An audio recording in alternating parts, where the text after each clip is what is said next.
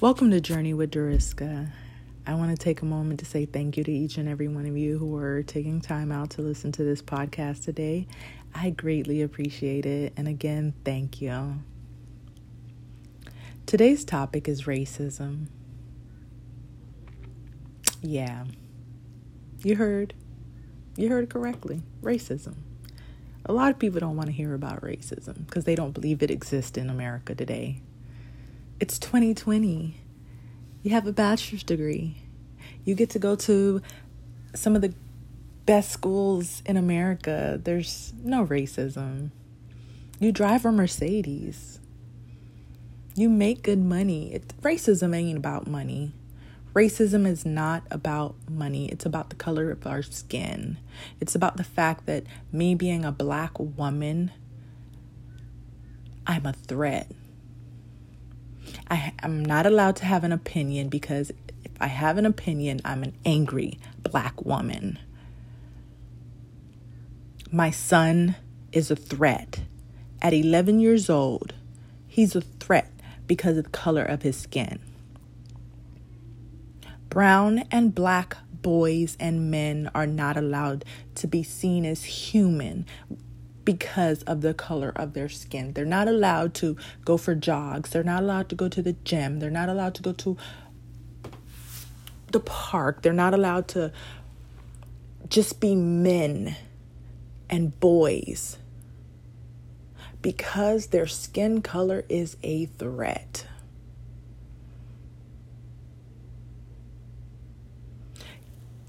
Central Park Karen. Let's start with her, first of all. This is exactly how Emmett Till ended up dead, because some white woman thought it was okay to lie, to lie at, on a fourteen-year-old. And then later on want to say, yeah, I lied, and no consequence. Imagine if those police officers would have came out when Central Park Karen called talking about an African American. And, and she stressed that because she knew, if I say that he's black, if I say he's African American, then they're going to get him. They're going to get him. But luckily for this man, who was in the park bird watching. Luckily for him, he recorded it, he stayed calm, and he did what he was supposed to do to stay alive, to go home to his wife and his children if he had them. Then she wants to apologize, and there's no excuse. She knew what she was doing. She knew that if those cops came, they would have dealt with that black man.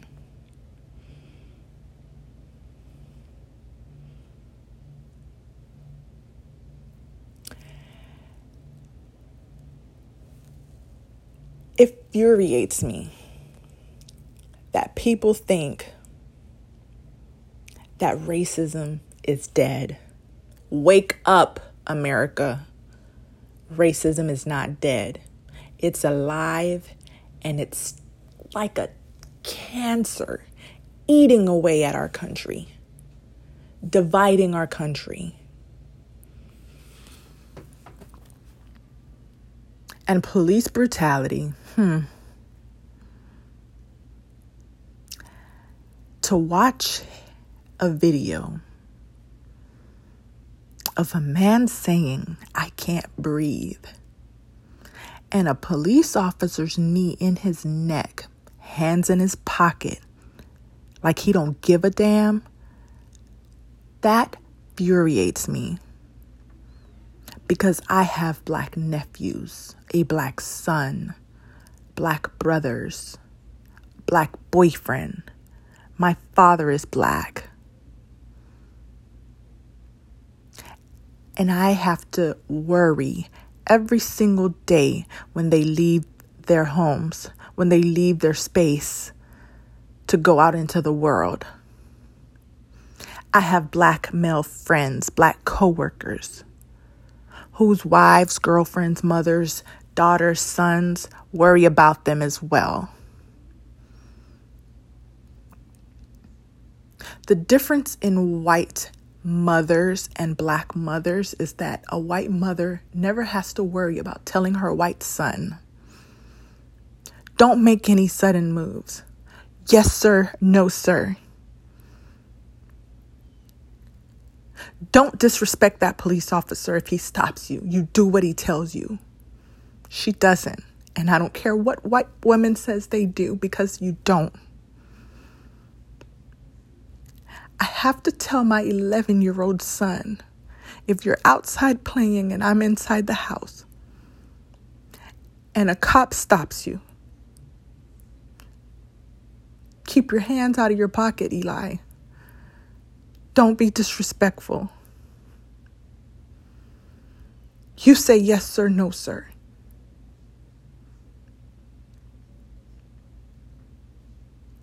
When I have to look at my eleven-year-old son and tell him, always do the right thing when you're outside and you're around a police officer, because I just want you to come home. Yes, he should always do the right thing, whether I'm there or not. But why is it not okay for him to be a child and just grow up in a place where his skin color is not a threat?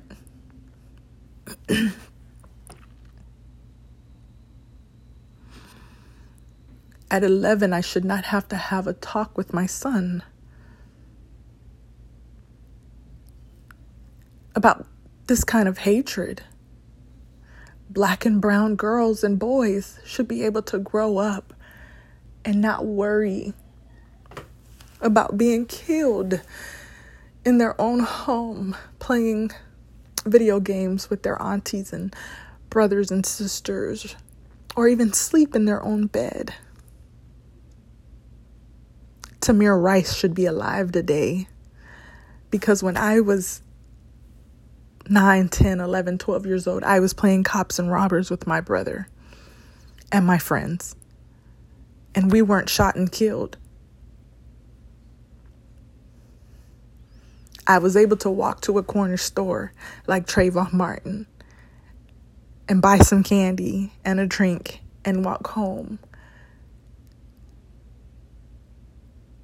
But he didn't make it home because of the color of his skin. Why is it okay for this police officer? As a matter of fact, every last one of them, all four of them, are murderers. Because if I walk into the store with three friends, one steals something, we're all going to jail. One kills somebody, we're all going to jail. But this man can put his knee in a in the neck of a black man. Doesn't even crack a smile. The look in his eye says, I can do this. The look in his eyes said hatred. This man has his hand in his pocket like it's like he's chilling.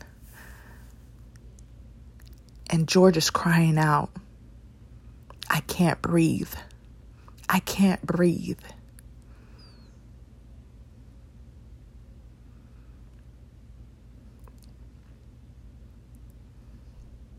Black lives matter. I don't want to hear you say all lives matter. If they did, then I wouldn't be talking to you about this topic today.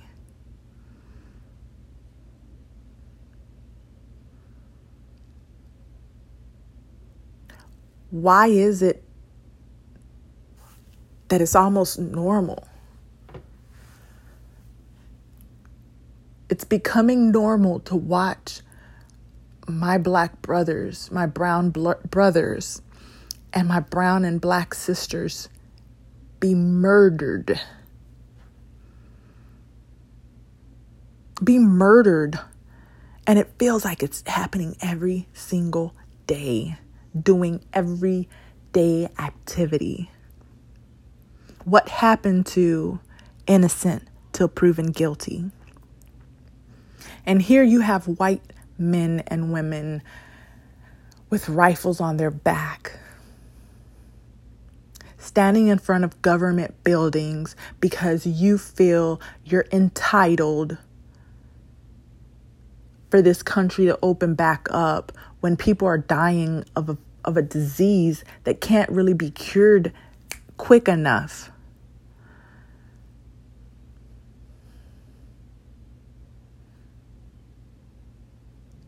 You're entitled. You think it revolves around you, that you could put others' lives in danger during a pandemic, all because you don't want to stay home no more. But they're not being tear gassed. It's okay for them. But when a black man or a brown man is killed and we protest, y'all have tear gas.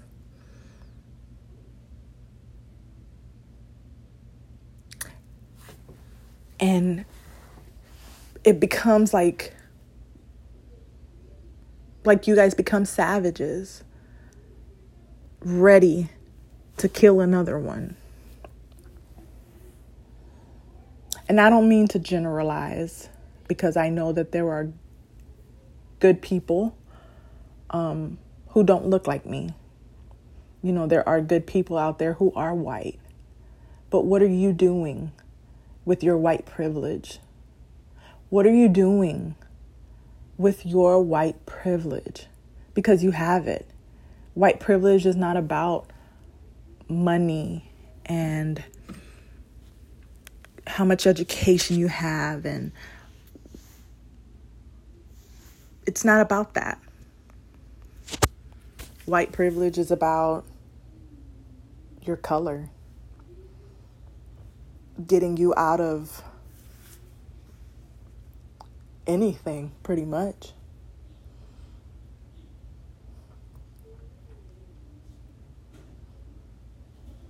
We are tired. Black people are tired. Brown people are tired. We're exhausted. I'm scared for my father. I'm scared for my brothers and my nephews and my sons. I'm scared for my boyfriend. I'm scared for my brother-in-laws. I'm I'm scared for my family. I'm scared for my friends, my coworkers. I'm scared for their husbands and their sons.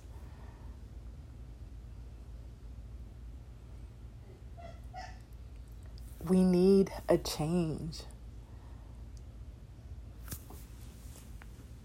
We have to keep fighting for our rights, for equality. And the sad part is the guy in the White House, he doesn't care. He doesn't care.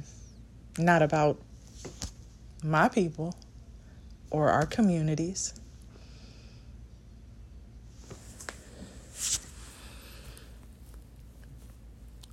Being a police officer is not about power. It's about protecting and serving your community.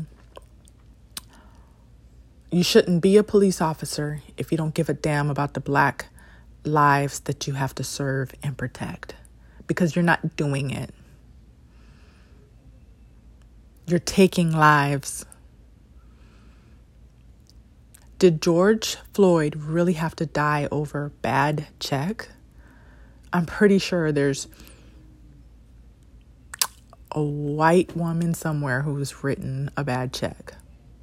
I'm pretty sure there's other black folks who have written a black, bad check. Did he have to die?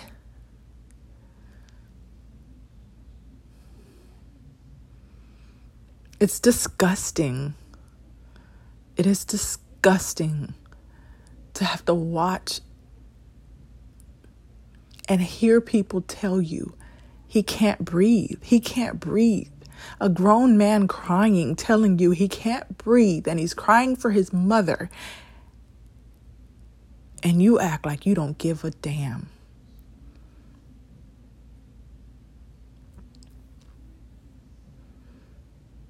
It angers me. It infuriates me. But we need a change. America needs a change. The laws need to change. The way you police people of color differently needs to change.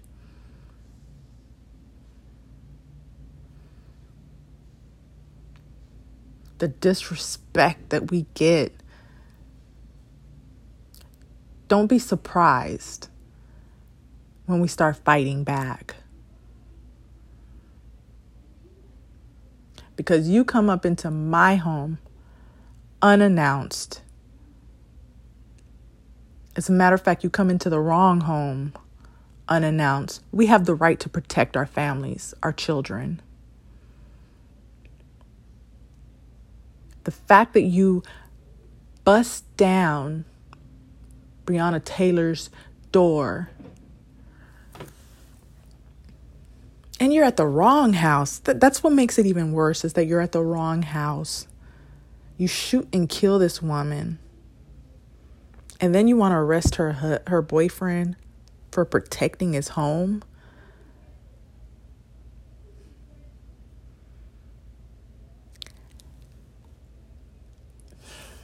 It saddens me that we're we're not equal. We're not treated as equals. I wake up every day, feed my child, get him off to school, go to work, come home, make sure homework's done, make sure dinner's cooked, make sure my house is clean, my bills are paid, just like the white mother, just like the white father. But still, the color of my skin is a threat. My son has to work extra hard to prove that he's good enough. Why? Because of the color of his skin. And that is not fair. Our children should be able to grow up and not be a threat because of the color of their skin. They should be able to listen to their music as loud as they want to. And not be scared of being killed because a white man feels threatened by his music. Too many of our children are dying. Too many of our husbands and loved ones and fathers and brothers are dying. All because you're threatened by the beauty of their skin.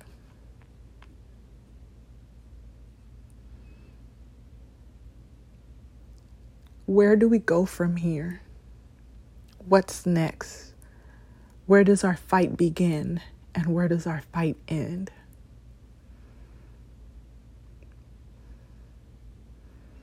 I don't know about you, but I pray for my father and my brothers, my uncles, my cousins, my sons, my nephews, my boyfriend. I pray for those that I work with, those men who are family men, who are sons. I pray for those black and brown men across the country who, who are killed every single day. I pray for those black and brown men who just want to go to work to provide for their families and come home,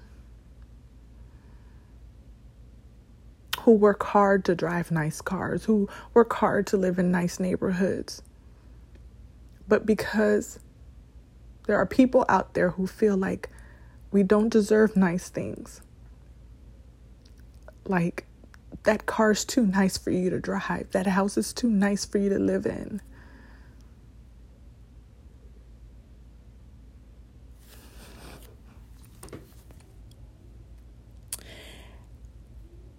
I don't know about you, but I know that we as a people have to fight. We have to teach our children that they are good enough,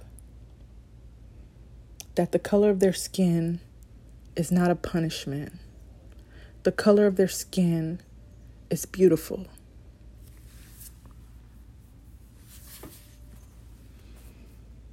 And those people who call the police just because they know that they have that power, they need to be punished. They need to be punished. Excuse me. They need to be punished. Every time you make a phone call to the police and you're lying because you want to use your white privilege, you need to be locked up. Not just lose your job, but you need to l- pay for that. There should be consequences. There should be consequences.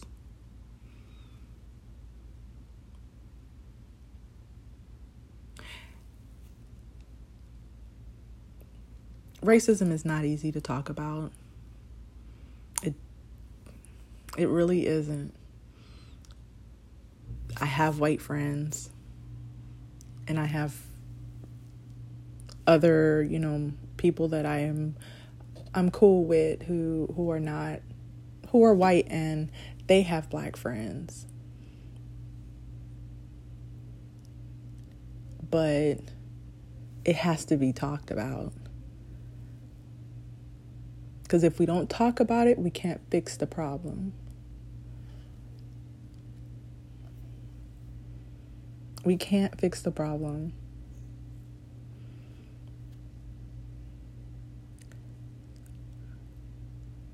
We're tired of waking up every day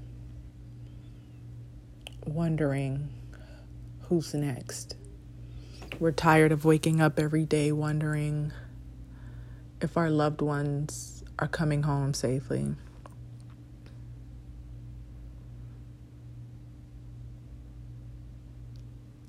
America, we have a problem. And the black and brown community need it fixed.